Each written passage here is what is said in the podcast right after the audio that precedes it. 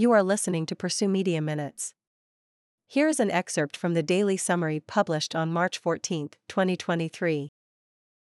China pulls rabbit out of diplomatic hat with Saudi Iran peace deal. The Beijing Dialogue.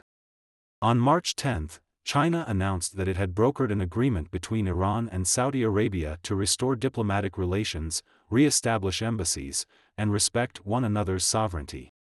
Subsequent unconfirmed reports suggest that Saudi Arabia may have agreed to end its support for the anti-Iran news network Iran International, as well as regional organizations that Iran considers terrorists like the Mojahedin-e-Khalq, al-Ahvaziyah, and Jaish al-Adl.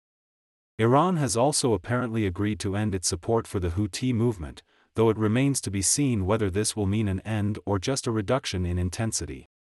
China underwrote the process by pledging to provide both sides with increased investment, to attempt to play a larger role in the nuclear negotiations, and to host an Iran GCC summit in the near future. All of these details are as yet unconfirmed and represent commitments that could easily fall apart amid ongoing fundamental issues and mistrust between Iran and Saudi Arabia. What we know for sure is that the two sides have agreed to have their foreign ministers meet over the next two months to hammer out the details of reopening the embassies. Diplomatic coup, or target of opportunity. The agreement may have taken place in Beijing, but China primarily served as the facilitator in a process that was the culmination of years of negotiations. Since 2022, Saudi Arabia and Iran have held five talks in Baghdad, laying the groundwork for this week's announcement. The process had stalled after Iraq selected a new prime minister that was less interested in negotiations and did not have the trust of Riyadh or Tehran. Saudi diplomats reached out to China, possibly during Qin Gang's informal meeting with the Saudi foreign minister two weeks ago at the G20 in New Delhi, in order to restart negotiations in a neutral territory that both sides had good relations with. The negotiations took place swiftly, from March 6 to March 10, indicating how much work had already been accomplished prior. There is no indication China played a major role by incentivizing either side, but rather was a neutral party that could bring both sides to the table. A comparison can be made to the Abraham Accords, which one expert once described as a bus already leaving the station. Of course, this does not mean that the agreement is not a big deal, as it marks Beijing's most substantial and, so far, successful diplomatic engagement in the region to date. It is an important victory for China as it attempts to assert itself on the world stage and allows it to continue to argue that it is a force for peace, stability, and multipolarity. It also makes the United States seem as though it is left standing on the sidelines, although Riyadh is simply diversifying its partnerships rather than moving away from the US. China is continuing its policy of taking advantage of opportunities, and this one rather serendipitously fell into its lap. Like a good neighbor, Beijing is there. The Chinese media was expectantly triumphant after the announcement. Wang Yi called the announcement a victory for peace and stressed the role of Chinese leadership, saying Xi Jinping had given unequivocal support from the start.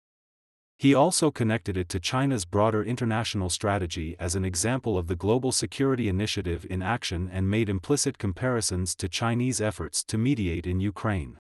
At the ceremony itself, he claimed that the two sides have reached a consensus on addressing their respective concerns, clarified the roadmap and timetable, and laid a solid foundation for the follow up work of both parties. The Beijing dialogue has turned a new page in Saudi Iranian relations.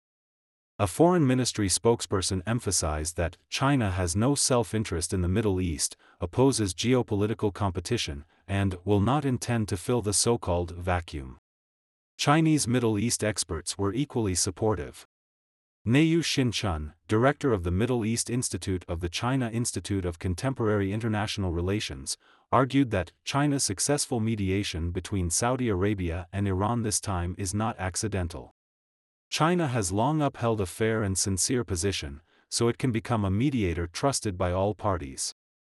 Ding Long, a professor at the Middle East Institute of Shanghai International Studies University, called it a successful trial of effectively implementing global security initiatives.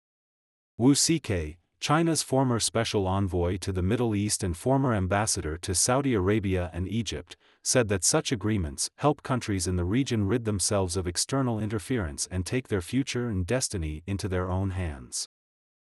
However, she wrote. At least one expert advised caution. Fan Hongda, professor of international studies at Shanghai University, told Iranian media that, the conclusion of the agreement is only a good start, and whether the normalization process of Saudi Iranian relations can proceed smoothly is a more critical issue. What kind of guarantees will China provide if one of the parties does not respect the agreement? Frankly speaking, the contradictions between the two countries are still clearly visible. Pursue Media provides media research, open source intelligence, AI driven analytics, and strategic communications consultancy. For more information, please get in touch with us.